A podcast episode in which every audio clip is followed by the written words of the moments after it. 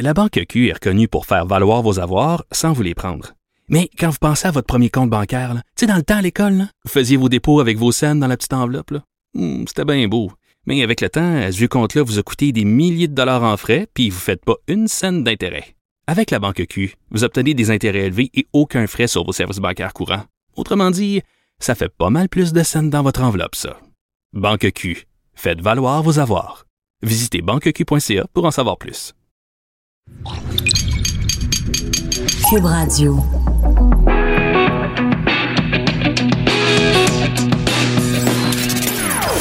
Des opinions bien à elle. Sophie Durocher. Son franc-parler ne laisse personne indifférent.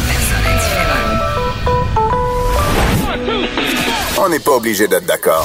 Bonjour tout le monde, c'est Sophie Durocher. Je vous l'annonce officiellement, J'occupe le plus beau poste au monde. Je fais la plus belle job. J'ai le plus bel emploi, le plus beau travail au monde. Pourquoi? Parce que pour préparer l'émission d'aujourd'hui, je me suis installée devant mon écran d'ordinateur ce matin et je suis passée à travers différents épisodes de Like Moi. Cette série de Télé-Québec qui connaît sa 4e saison, que vous allez pouvoir voir sur Club Illico à partir du 14 février. Donc, j'ai passé un bon 2 heures ce matin à me bidonner. Et oui, mesdames et messieurs, je suis payée pour rire. Quel beau travail quand même. Alors non, c'est un plaisir parce qu'il y avait des épisodes que je voulais revoir et d'autres que je voulais découvrir pour me préparer à cette entrevue avec Marc Brunet, qui est auteur et scénariste de la série Like Moi. Bonjour, Monsieur Brunet. Mais bonjour! Écoutez, c'est grâce à vous que, pas juste moi, mais des milliers de Québécois et même des gens à travers le monde peuvent se bidonner allègrement.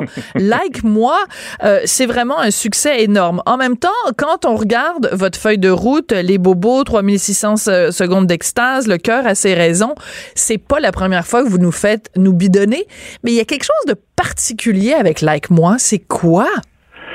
Ben, je pense que c'est un show qui parle de, qui est bien ancré dans son époque, qui parle bien de cette génération-là, dont on parle pas beaucoup à la télévision parce que souvent on remarque que les diffuseurs se sont comme éloignés de cette génération-là parce que ils pensent qu'ils sont plus au rendez-vous pour écouter la télé. Les milléniaux, on parle des milléniaux. Exactement, les milléniaux, oui. Les gens de 18 ans à 35 ans qui ont pris d'autres habitudes, qui regardent des émissions en rafale sur des Netflix, etc.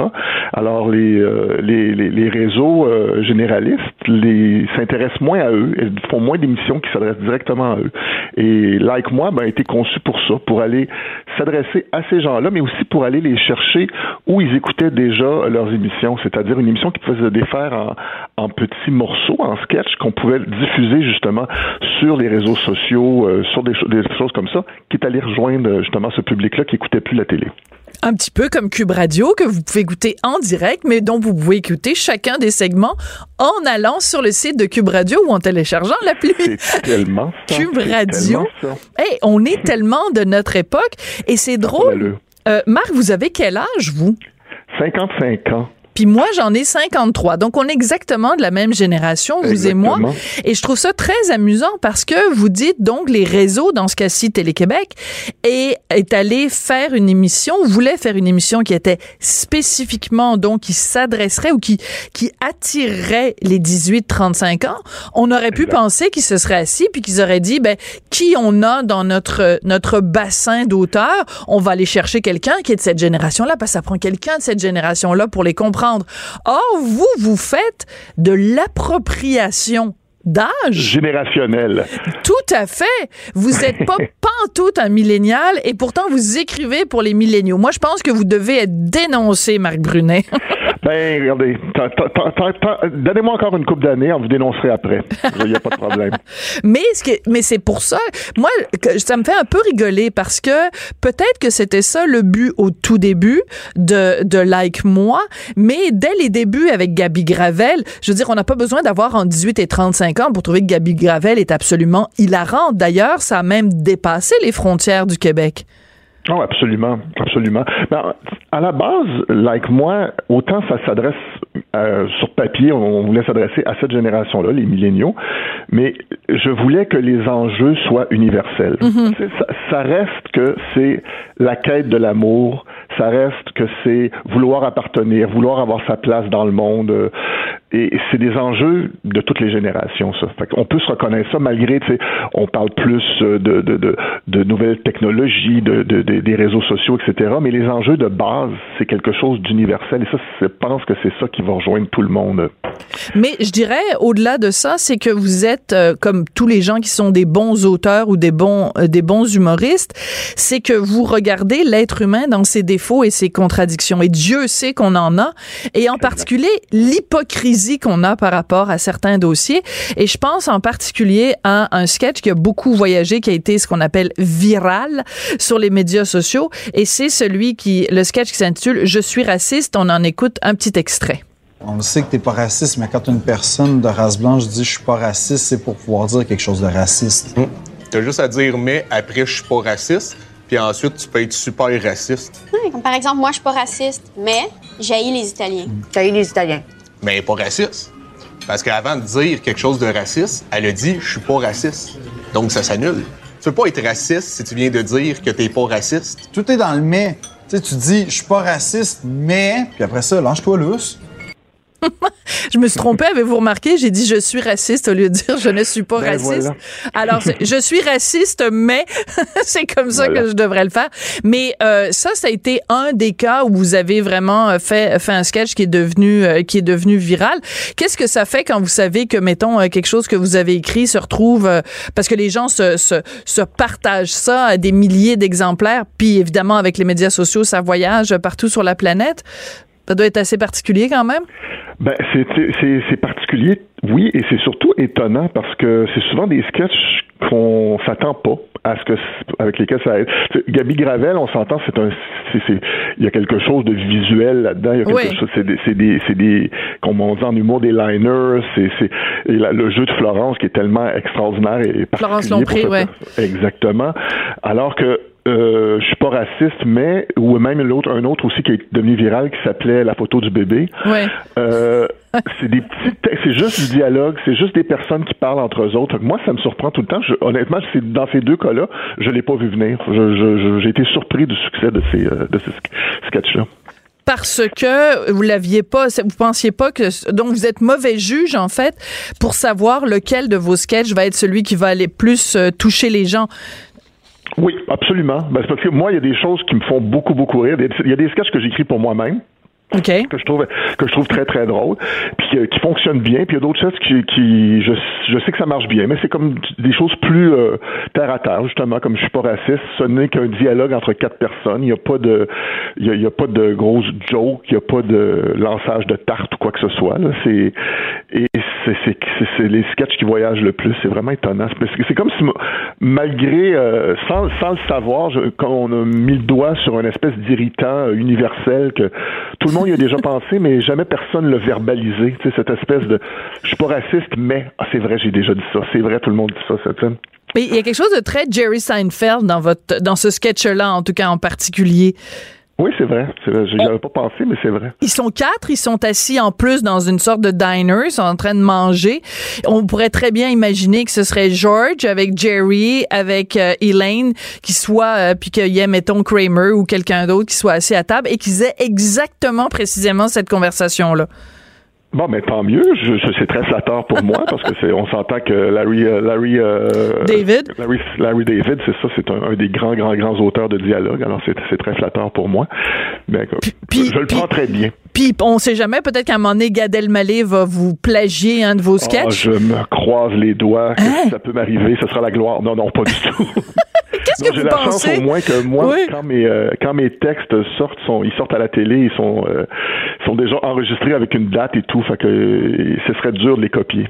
Mais pourquoi pas? Donc, pourquoi? Au contraire, Gad Elmaleh pourrait très bien regarder Like Moi sur vidéo et puis reprendre mot à mot un de vos sketchs dans un de ses spectacles? Légalement, ce serait plus difficile pour lui parce que c'est facile à prouver qui l'a fait en premier quand ça a été diffusé avec une date de diffusion, etc. Contrairement à quand tu vas dans une soirée open mic, dans un gala d'humoriste ou quelque chose. Je comprends. Et t'entends quelqu'un que c'est pas diffusé, c'est plus difficile. D'accord. Voilà. Alors, on a parlé beaucoup justement de cette génération-là, des milléniaux, puis moi, je vous apporte l'argument que c'est vraiment au contraire des trucs qui sont intemporels. Et entre autres, vous avez plusieurs sketchs, puis on est très content de savoir que dans la 4e saison, ça revient. Plusieurs sketchs qui mettent en vedette Caresse Dubois. Donc, c'est une ancienne actrice porno qui est devenue maintenant réalisatrice. Juste entre vous et moi, là, Marc, là. Juste entre vous et moi, là. Mettons qu'il y a personne qui nous écoute, là. D'accord. Est-ce-tu comme un clin d'œil à Anne-Marie Lezic ou pas du tout, ça n'a rien à voir avec elle? Oh non, pas du tout. Okay. Pas du tout. C'est la première fois que je fais le lien. Non, vraiment pas. OK. Alors, on va en écouter un extrait. D'accord. Parce que donc, c'est une réalisatrice de films porno, mais complètement déjonctée, là. C'est complètement, c'est dans l'absurde le plus total. C'est vraiment hilarant. Donc, on en écoute un extrait de Caresse Dubois. C'est tellement cliché comme histoire. Alors, j'étais actrice dans une orgie de nains sur le toit d'un Dairy Queen et comme d'habitude, le réalisateur est mort d'une overdose. Alors, je l'ai roulé dans le stationnement et j'ai crié aux 8 filles qui étaient encore toutes nues dans le téléphérique. Action, les cochonnes! Alors moi, je propose qu'il y ait carrément, en parallèle à Like Moi, une série, La vie intense de Caresse Dubois. Vous en avez suffisamment pour faire 12 épisodes d'une demi-heure, c'est sûr, là. C'est un personnage que j'adore, c'est un univers que j'adore pour vrai, là. C'est dans les choses que j'ai écrites et dans la dernière saison, il y a un sketch en particulier, je sais pas si vous l'avez vu, où elle est accusée d'appropriation culturelle, justement, pour avoir fait engager un noir pour jouer un rôle d'un mandarin chinois dans un film porno.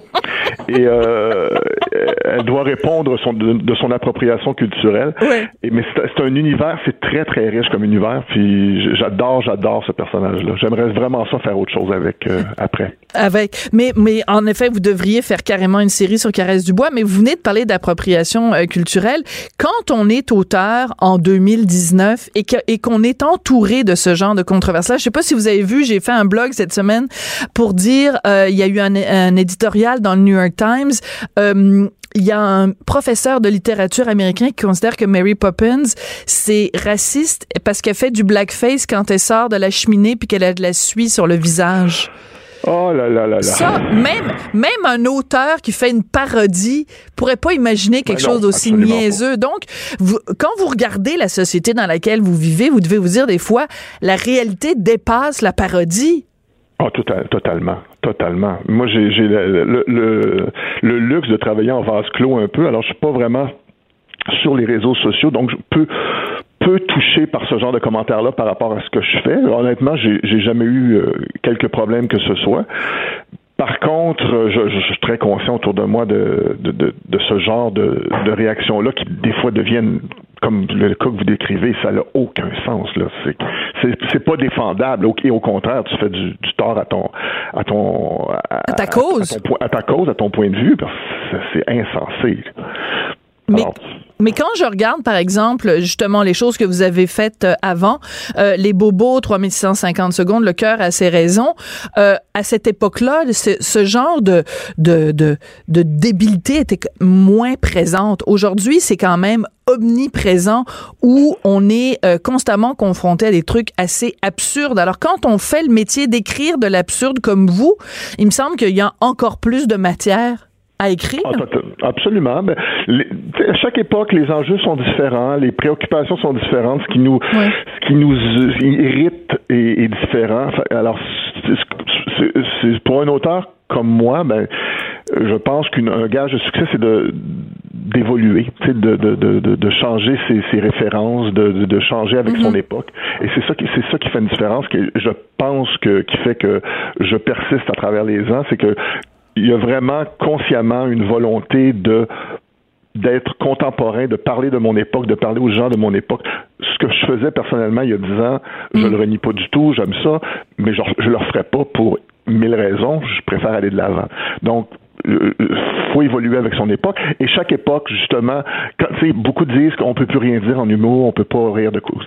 chaque époque nous apporte de nouvelles matières, de nouveaux angles qu'on peut traiter, qui n'étaient pas là il y a 10 ans. Fait qu'il y a des choses, oui, qu'il faut traiter avec plus de doigté, mais il y a plein d'autres choses. Justement, cette espèce de réaction hyper exagérée à des choses d'une idiotie totale, c'est nouveau, c'est dans l'air du temps. Il y a beaucoup d'humour qu'on peut faire avec ça, là. Alors, je m'attends à ce que dans un prochain épisode de Like Moi, il y ait une blague sur Mary Poppins qui est raciste parce qu'elle fait du blackface. Ben, ce serait merveilleux. Ce serait drôle. Dans cette saison-ci, malheureusement, qui est terminée d'écrire. Qui est terminée d'écrire et qu'on va pouvoir voir sur Club Illico à partir de 14 février. Comme par hasard, pour la Saint-Valentin, on va pouvoir rigoler avec Caresse Dubois. Merci beaucoup. Ça a été un plaisir de vous parler, Marc Brunet. Je vous remercie beaucoup. Merci. Marc Brunet, qui est auteur et scénariste de la série Like Moi, puis c'est très drôle parce que justement, donc j'en ai regardé plein d'épisodes ce matin et juste avant d'aller en ondes, j'ai parlé à ma belle-fille qui a 19 ans et qui est une fan finie de Like Moi, mais honnêtement, on n'a pas besoin d'avoir 19 ans pour aimer ça, c'est bon à tous les âges. Chroniqueuse et blogueuse au Journal de Montréal. Sophie Durocher. On n'est pas obligé d'être d'accord. Alors, petit rappel historique, le 29 janvier, jour où on se recueille collectivement au Québec pour pleurer les 6 victimes de l'attentat terroriste de la mosquée de Québec, la vice-première ministre Geneviève Guilbault avait été interpellée par des journalistes à savoir s'il devrait y avoir une journée contre l'islamophobie qui serait chaque 29 janvier. Elle avait répondu de façon assez vague qu'elle n'était pas contre l'idée, que ça valait la peine en tout cas d'y réfléchir. Le lendemain, François Legault, premier ministre, a dit non, on ferme la porte, il n'y en aura pas. Pourquoi? Pour une raison très simple, c'est qu'il n'y a pas d'islamophobie au Québec. Ça a évidemment fait hurler dans certaines chaumières des chroniqueurs. Je vous l'avais prédit hier, hein? En fin d'émission, je vous avais dit attendez de voir les chroniqueuses là qui vont se faire aller. Alors évidemment, ça n'a pas tardé. Mais aujourd'hui, le premier ministre François Legault a précisé sa pensée. Alors c'est important de le citer mot à mot. Donc, en fait, c'est son bureau qui a émis un communiqué. Monsieur Legault voulait dire qu'il n'y a pas de courant islamophobe au Québec. Il existe de l'islamophobie, de la xénophobie, du racisme, de la haine, mais pas de courant islamophobe. Le Québec n'est pas islamophobe ou raciste. Alors, ça provoque évidemment beaucoup de réactions sur les médias sociaux. Moi, je voulais en parler avec Charlie Bouchara, qui est traducteur, qui est parolier, qui s'exprime régulièrement sur ces questions-là. Monsieur Bouchara, bonjour. Bonjour Sophie. Bonjour Madame Durocher. Vous êtes née en Algérie, vous êtes au Québec depuis plus de 40 ans maintenant, vous vous considérez comme un athée, mais toutes les questions de religion, d'immigration, etc. sont des questions qui vous intéressent beaucoup. Quand vous voyez comme ça le premier ministre François Legault qui rame très fort pour revenir sur sa déclaration, qu'est-ce que ça vous inspire? D'après vous, le Québec, est-ce qu'il est islamophobe ou pas? Alors, chaque fois qu'on parle d'islamophobie ou d'islamophobe, effectivement, les gens rament, et je comprends que le premier ministre rame après la déclaration d'hier, parce qu'on ne parle pas de la même chose. Il y a une question de vocabulaire. Mm-hmm. Le terme d'islamophobie, ce concept d'islamophobie, en fait, ce sont les islamistes et souvent des gens d'une gauche que moi j'appelle un peu une gauche régressive, qui ont fini par l'imposer pour exprimer ce qu'on appelle, ce qui est en fait un racisme. Souvent, ils veulent parler de racisme anti-arabe ou racisme anti-musulman. On a mis tout ça sous ce concept d'islamophobie. Ce qui fait que ceux qui veulent s'exprimer contre les dérives de l'islam ou des aspects de la religion, qui veulent critiquer l'islam ou même qui ont une crainte de l'islam, on les traite d'islamophobes. Ce matin, justement, à travers Twitter et tout ça, j'ai rappelé que parmi ceux que l'on a traités d'islamophobes au fil des années, depuis que ce terme est devenu à la mode, terme d'ailleurs qui, selon certaines définitions acceptées, a été en fait créé de toutes pièces par les ayatollahs de Khomeini à l'époque. Et ils se servaient du terme d'islamophobie pour dénoncer les Iraniens qui luttaient contre cette mainmise qui était en train de s'implanter. C'est ça. Alors donc, au fil des mois, des années, de tous ces débats, on a traité Elisabeth Badinter d'islamophobe. On a traité Caroline Fourest d'islamophobe. Et ce qui est encore plus drôle, c'est que des gens comme... deux intellectuelles françaises, des féministes. excusez-moi. Oui, des féministes, juste parce que bon, c'est pas tout le monde au Québec, évidemment, qui connaît et Elisabeth Badinter et Caroline Fourest, mais c'est dans les deux cas des grandes féministes qui ont écrit différents livres ou qui ont pris des positions pour dénoncer, par exemple, l'imposition du voile islamique ou des choses comme ça. Donc, on les a traités d'islamophobes, alors qu'en fait, c'était des critiques de l'islam, ce qui n'est pas du tout la même chose. Tout à fait. Et la même chose va avec des gens qu'on peut pas vraiment soupçonner d'être racistes anti-arabes ou même racistes anti-musulmans. Bon, alors une autre, vous préciserez peut-être qui elle est, mais Zineb El-Razzoui, cette survivante de Charlie Hebdo par chance, parce qu'elle n'était pas là le jour du massacre, qui est de culture, de parcours. Moi, j'aime souvent parler de parcours d'origine, parfois aussi de foi musulmane, si on croit, mais il y a beaucoup de musulmans qui ne sont pas musulmans au sens religieux du terme, comme il y a beaucoup de juifs, et je m'inclus là-dedans, qui ne sont pas juifs en termes religieux. Et je pense, mais par contre, il y a des musulmans profondément croyants, et je pense à Khaled Manchir, qui est le directeur de la Fondation de l'Islam en France, et qui s'est exprimé il y a quelques jours en parlant du voile islamique. Oui. Et là, je vous donne un exemple, après ça on reviendra à votre question, en disant que c'était une atteinte à la dignité humaine dans son volet féminin. Eh bien, si moi, ou si vous en fait, si vous disiez la même chose en ondes ou sur un papier, on vous traiterait immédiatement d'islamophobe. Absolument.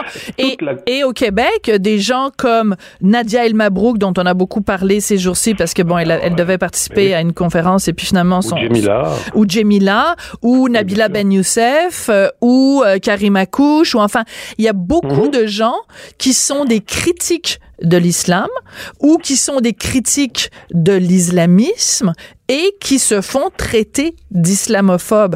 Et exactement. c'est là que le problème vient. Et moi, il y a un problème que j'ai, c'est que dans les médias, dans certains médias, chaque fois qu'il est question d'islamophobie ou chaque fois qu'il est question d'une communauté musulmane sans qu'on soit vraiment capable de la définir, c'est toujours les mêmes porte-paroles, donc c'est toujours systématiquement une femme voilée. Alors, les Nadia El Mabrouk et les Djemila Benhabib, c'est pas elles qu'on interviewe dans certains médias.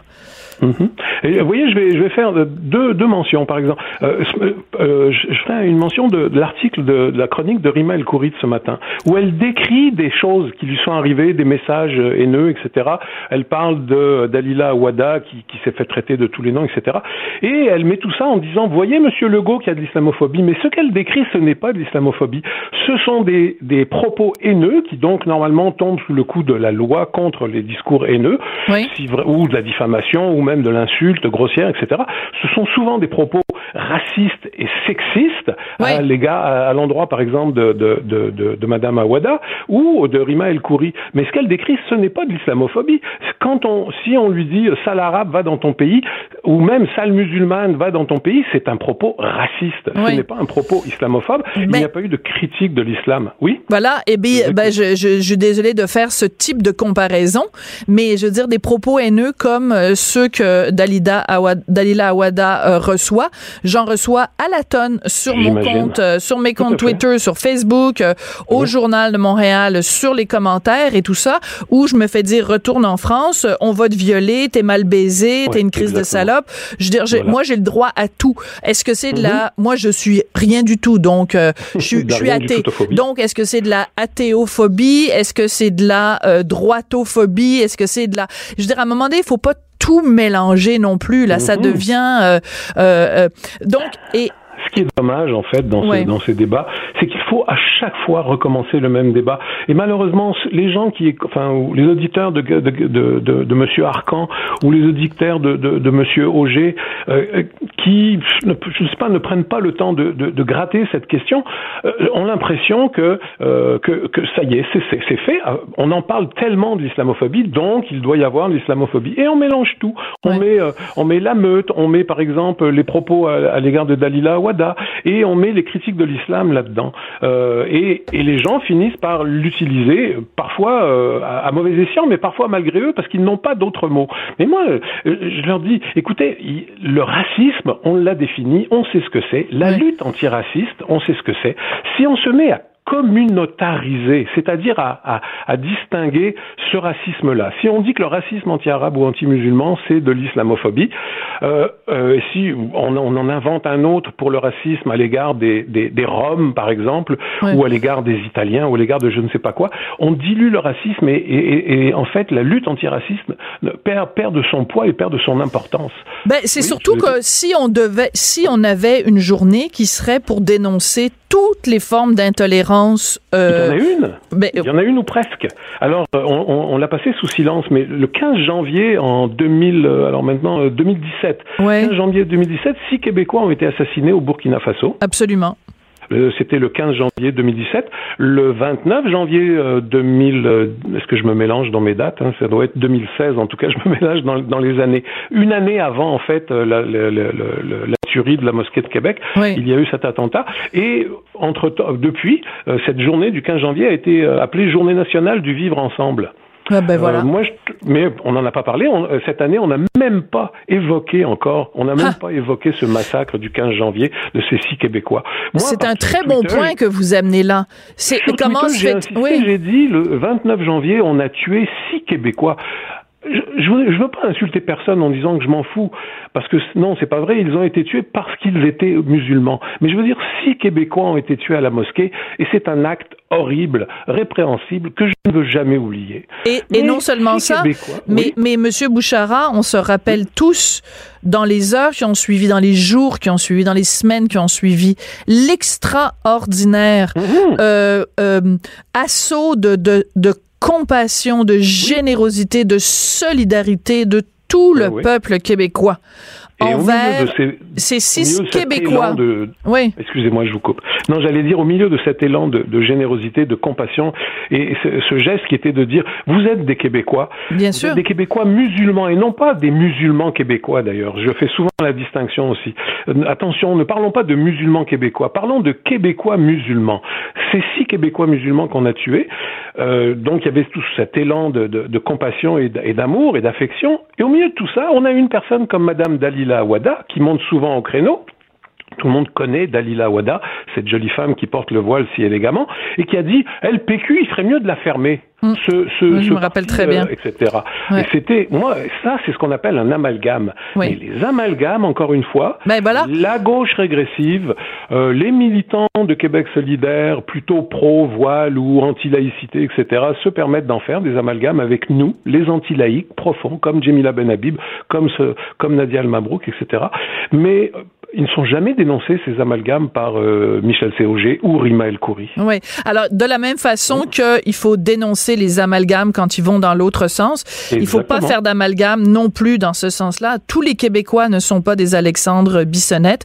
De la même façon que tous les Québécois ne sont pas, tous les hommes ne sont pas des Marc Lépine, que tous les hommes, que tous les anglophones au Québec ne sont pas des Richard Bain, etc., etc. Oui. Donc, c'est sûr que c'est un crime horrible qui a été commis. Est-ce que c'est un crime qui est représentatif d'un courant de pensée au Québec? Non plus. Et moi je pense que non, mais je pense qu'il faut le pointer du doigt et le dénoncer pour ce qu'il était, c'est-à-dire un acte raciste, un acte terrible, un acte d'hostilité. Madame Elkouri ce matin parle, il y a de l'hostilité anti-musulmane, anti-musulman, anti-arabe. Oui, il y a des actes, il y a un discours anti-arabe, il y a un discours anti-musulman bête comme ses pieds très souvent, ils connaissent rien à l'islam, connaissent rien des musulmans. Et chaque fois qu'il s'exprime, il est dénoncé haut et fort par la majorité québécoise. Voilà. Exactement. C'est ça qu'il faut rappeler. Si quelqu'un, et alors il y a rapidement, parce qu'on doit quitter. Oui, bien évidemment. Et un autre amalgame, moi, qui m'énerve beaucoup, c'est quand on fait l'amalgame entre laïcité et islamophobie. On peut être très bien militant laïque et pour l'interdiction des signes religieux, mais on parle de signes convictionnels de toutes les religions.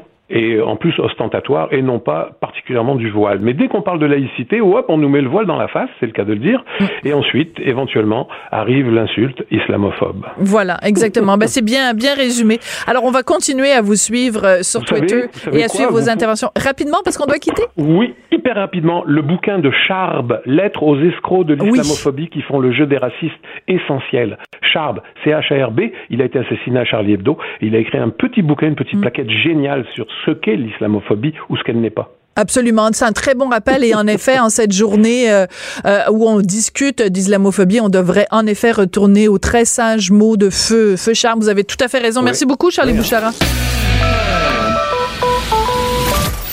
Sa dernière chronique fait jaser. Écoutez pourquoi. De 14 à 15. On n'est pas obligé d'être d'accord. Cube Radio.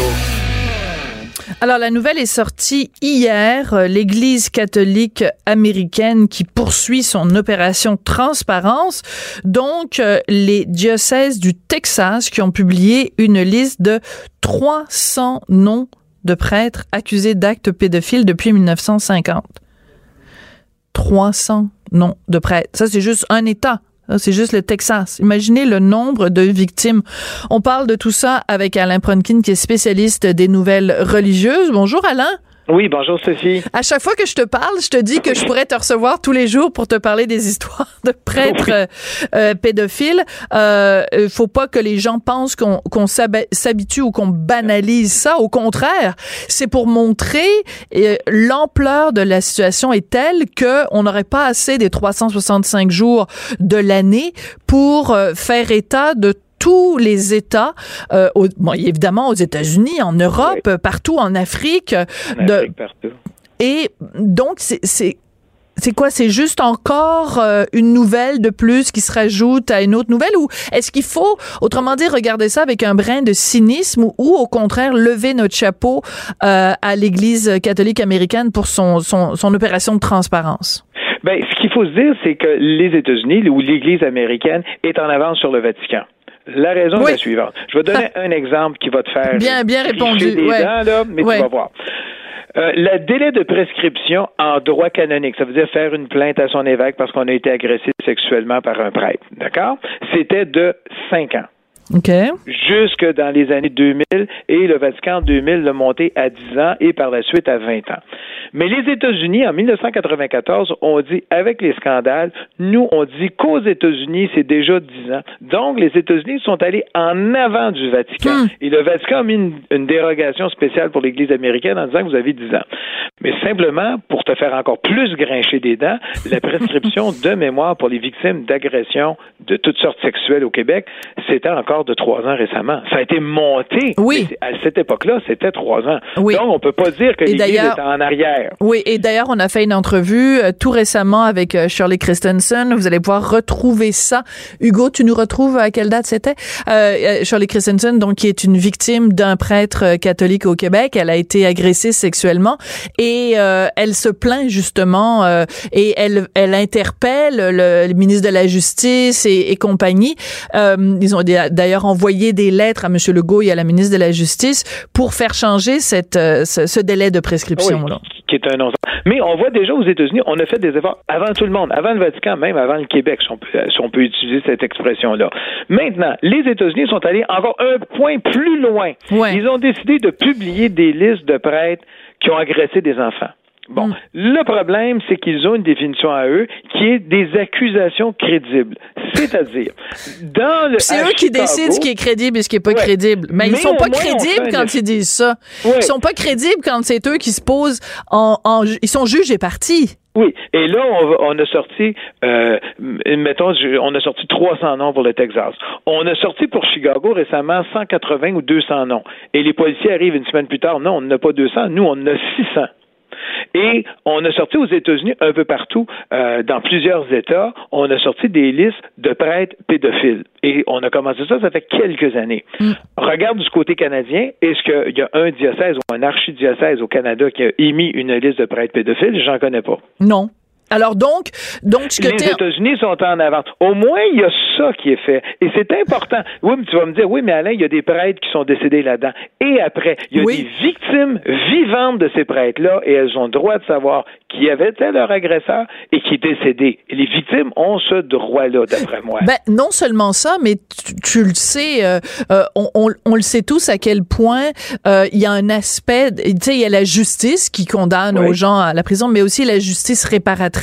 Et parmi les éléments de la justice réparatrice, le simple fait que les patrons des agresseurs reconnaissent, le simple fait, bon, c'est sûr, des excuses et tout ça, c'est pas... dans un monde idéal, les gestes, évidemment, n'auraient jamais été commis. Mais le simple fait de reconnaître, ce qui nous écœure, ce qui nous lève le cœur, ce qui, tu me dis, ça va me faire grincer des dents, ça fait bien plus que juste me faire grincer des dents, oui. Ça me donne envie de vomir. Ce qui nous donne envie de vomir, c'est le silence, c'est l'omerta, c'est les patrons qui prennent le curé, violeur, prédateur, qu'ils changent de paroisse en disant, ben là, les gens dans cette paroisse-là vont se taire, puis tu vas aller en agresser d'autres ailleurs. C'est ça qui dégoûte les gens. Oui. Mais je vais juste aller un petit peu plus loin de ce que tu as dit. C'est qu'avant d'échanger d'endroit, on les envoyait suivre des thérapies et on attendait que le thérapeute dise « il est guéri, il va bien, il ne représente plus un danger ». Et c'est ça qu'on faisait aussi. On les envoyait en thérapie. Et il y a des thérapies qui avaient lieu ici au Canada et des prêtres agresseurs de Boston, de Pittsburgh, se faisaient, je ne sais pas si c'est la bonne expression, soigner ou traiter, je ne sais pas, ici au Canada, en Ontario, dans un endroit bien précis, et après ça, ils étaient retournés dans des paroisses et continuaient d'agresser des enfants. Bon, mais quand tu dis soigner, bon, évidemment, entre guillemets, c'était quel genre de thérapie? Qu'est-ce que tu fais? Tu leur montres des images pornographiques puis tu leur envoies un choc électrique dans les parties basses?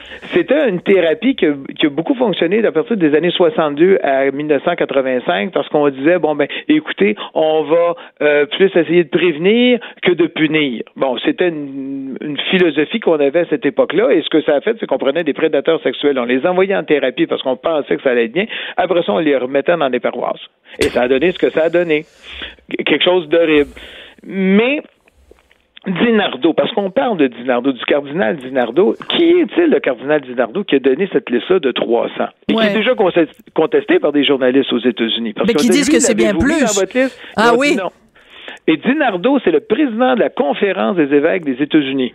Okay. Dinardo il y a eu une perquisition au bureau de son archidiocèse parce qu'on cherchait des preuves relativement à un prêtre agresseur et il y a eu 50 policiers qui sont allés au bureau de son archidiocèse à Houston ou Austin, je me souviens pas, au Texas. On a fait une perquisition à ses bureaux à coup de 50 agents et on a trouvé des cas, d'autres cas hormis le fameux prêtre. Bon, là, il va y avoir sûrement des contestations judiciaires, est-ce que c'est légal ou pas légal? Mais ce que je veux dire, ça existe. Et Dinardo a été, en tant que président, ben, il y avait beaucoup de questions. Oui. Est-ce que tel prêtre est là? Non, il n'est pas là. Et Dinardo est sous des pressions constantes de la part, évidemment, des journalistes qui disent, ben, c'est quoi votre liste? Est-ce que c'est complet ou c'est pas complet? Mais c'est que, comme tu le disais tout à l'heure, où est l'indépendance? Disons, si on avait pris, parfait, tous vos dossiers que vous avez, on envoie ça à des spécialistes qui vont garder le secret, parce que quand même, il faut surtout pas ébruiter le nom des victimes, ces victimes-là qui, certaines disent, je veux garder mon anonymat, absolument, ma dignité. Et là, il faudrait que des spécialistes disent, voici, à partir de tous vos dossiers, ben, il y en a 800, il y en a 600, il y en a 500, il y en a 50, et voici la liste. Et c'est ce travail-là d'indépendance qui n'existe pas. Parce que le problème, c'est que tous les dossiers ne peuvent être consultés que par qui? Par des gens d'église. Prenez tous ces dossiers-là, confiez-les à la police, à des juges, à des avocats, puis mettez tout ce monde-là en prison. Donnez-leur un procès juste et équitable, avec une défense pleine et entière, puis mettez-moi tout ça en prison. L'attorney general, qui est le procureur général, mais aux États-Unis, a envoyé une lettre à Dinardo lui demandant qu'aucun dossier de tous les diocèses aux États-Unis ne soit détruit. Donc, il y en a plusieurs qui disent, est-ce que l'Attorney General va faire une enquête? Parce que, tu sais, on a eu pour Pittsburgh. Est-ce qu'ils vont faire une enquête pour l'ensemble des États-Unis? Et c'est ce qu'on est en train de demander. Ouais. Mais du côté québécois et canadien, ben là, c'est le silence. Pourtant, on a des cas d'agression dans le Nord canadien. Ben pas juste, même le cas ici, la ville Mont-Royal, Brian Boucher récemment. Mais ce que je veux dire, des cas, comme tu disais tout à l'heure, à faire vomir dans le Grand Nord. Oui. Non, mais ça... si tu veux qu'on les cherche, on les trouve. C'est rempli. Oh, écoute, on n'a pas le temps. Je voulais qu'on parle de l'omerta quand les religieuses abusées par des prêtres en Afrique. Oui. Peux-tu nous résumer ça en une minute? En une minute, c'est que de plus en plus, il y a des religieuses qui disent « Nous avons été violées par des prêtres. » Et ce qu'il y a de grave dans ces viols-là par des prêtres, c'est que souvent, on va y aller par des faux prétextes. On l'a vu en Italie récemment, les secrets de la confession. Mais agresser, faire des suggestions dans un confessionnal, c'est interdit par le Vatican depuis 1741, Sophie. Et c'est ça, et là, on agresse des religieuses. Il y en a qui disent, ben écoute, avec une religieuse, on avait moins de chances d'attraper des maladies. Mais je veux juste te rappeler une chose.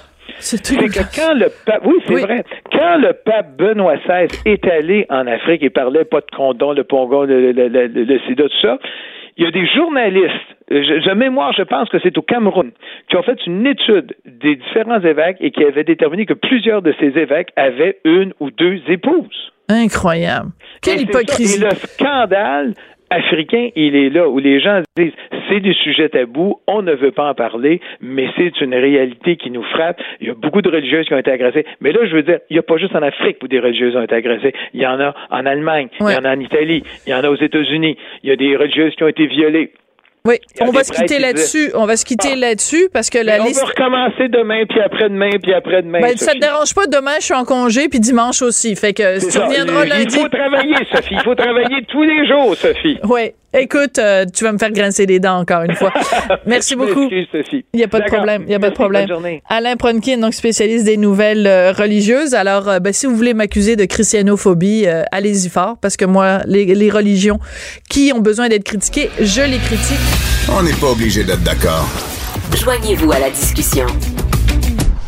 Appelez ou textez. 187 Cube Radio. 1877-827-2346. Aujourd'hui, c'est le 1er février et il y a beaucoup de gens en Occident qui célèbrent aujourd'hui la Journée internationale du hijab. C'est quoi la Journée internationale du hijab? C'est qu'on encourage fortement des femmes. C'est drôle, hein? C'est vraiment bizarre. On n'encourage pas les hommes à faire ça. En tout cas, on encourage fortement des femmes qui ne sont pas de culture musulmane à porter le voile pour se mettre dans la peau des femmes qui ont choisi de porter le voile, pour voir à quel point c'est libérateur, à quel point c'est formidable de porter le voile.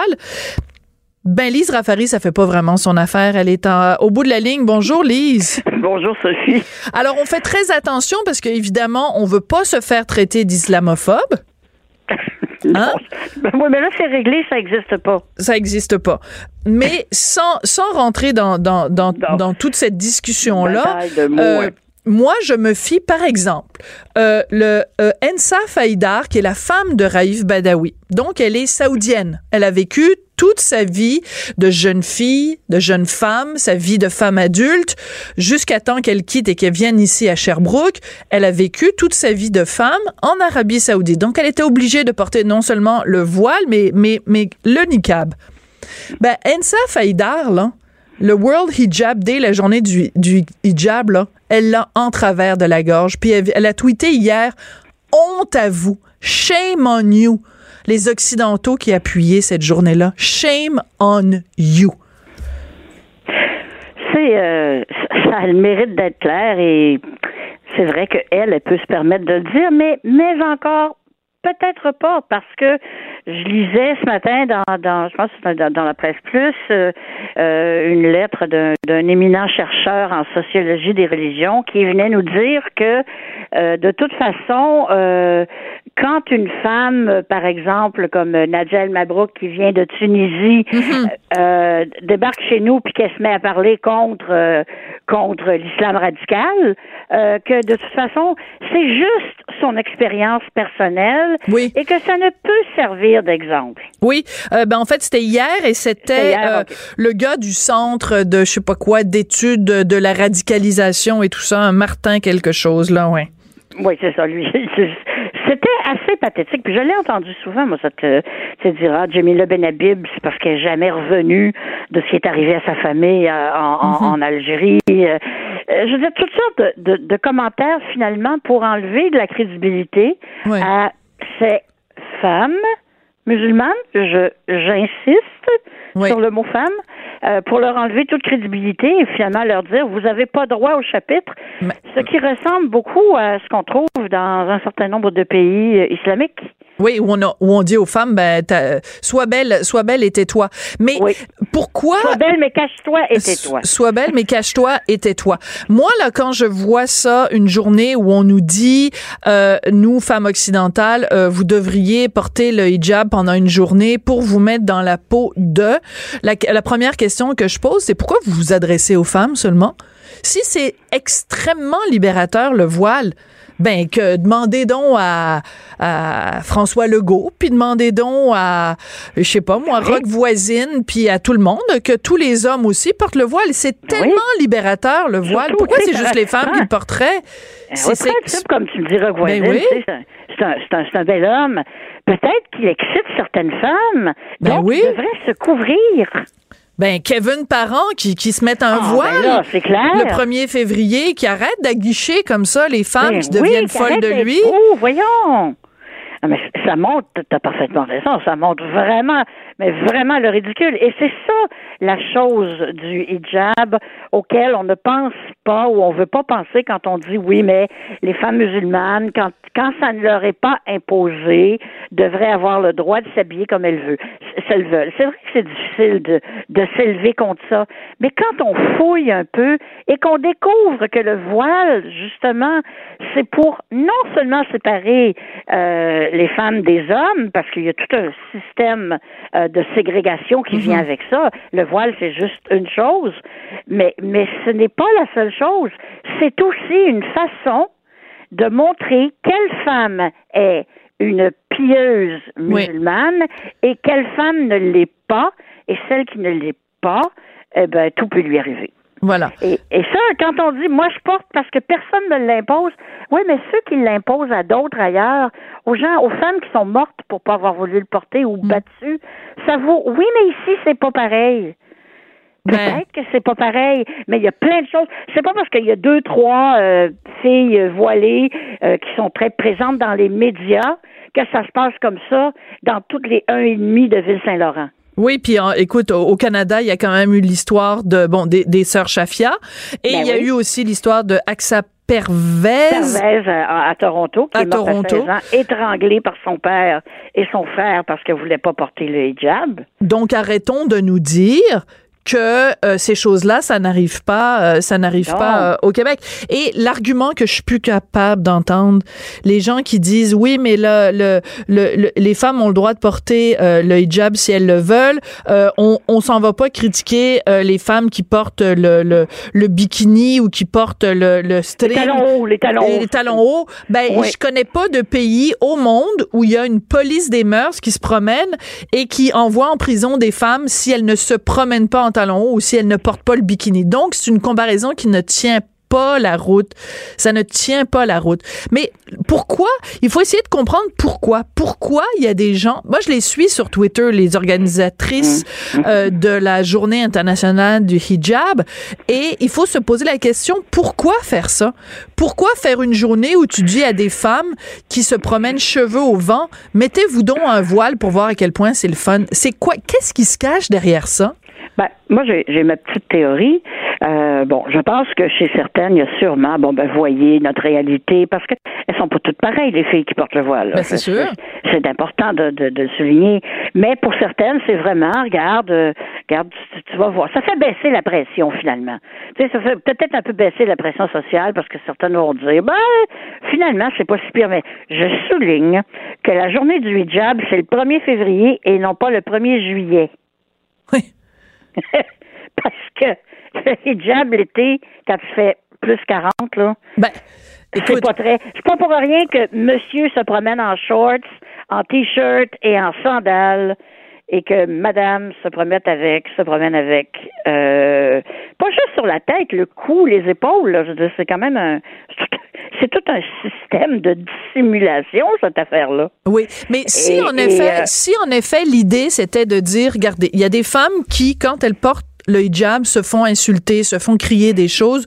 Donc, nous voulons vous sensibiliser à cette réalité-là. J'embarque. Je suis entièrement d'accord. Mais est-ce que pour se sensibiliser à cette chose-là, il faut que nous-mêmes, on porte le hijab? C'est mais comme non. de dire, pour vous sensibiliser à la réalité des sans-abri, on va tous aller passer la nuit dehors à moins 40. Ben, je veux dire, non, venons en aide à ces gens-là, mais c'est pas le fait de porter ce signe-là qui va faire en sorte qu'on va changer les mentalités. Je ne le crois pas. Et c'est aussi malheureusement une belle occasion de faire du prosélytisme. Non, mais il n'y a jamais de prosélytisme, voyons donc. Oui, ils appellent ça faire la dawa. La dawa. Alors, quand on vient vous faire la dawa, c'est qu'on vient vous chanter la chanson et que c'est donc extraordinaire d'être musulman plus que les autres religions. OK, on va se quitter là-dessus. Merci beaucoup d'avoir été là, Lise. C'est comme ça que se termine la semaine de On n'est pas obligé d'être d'accord. Cube Radio.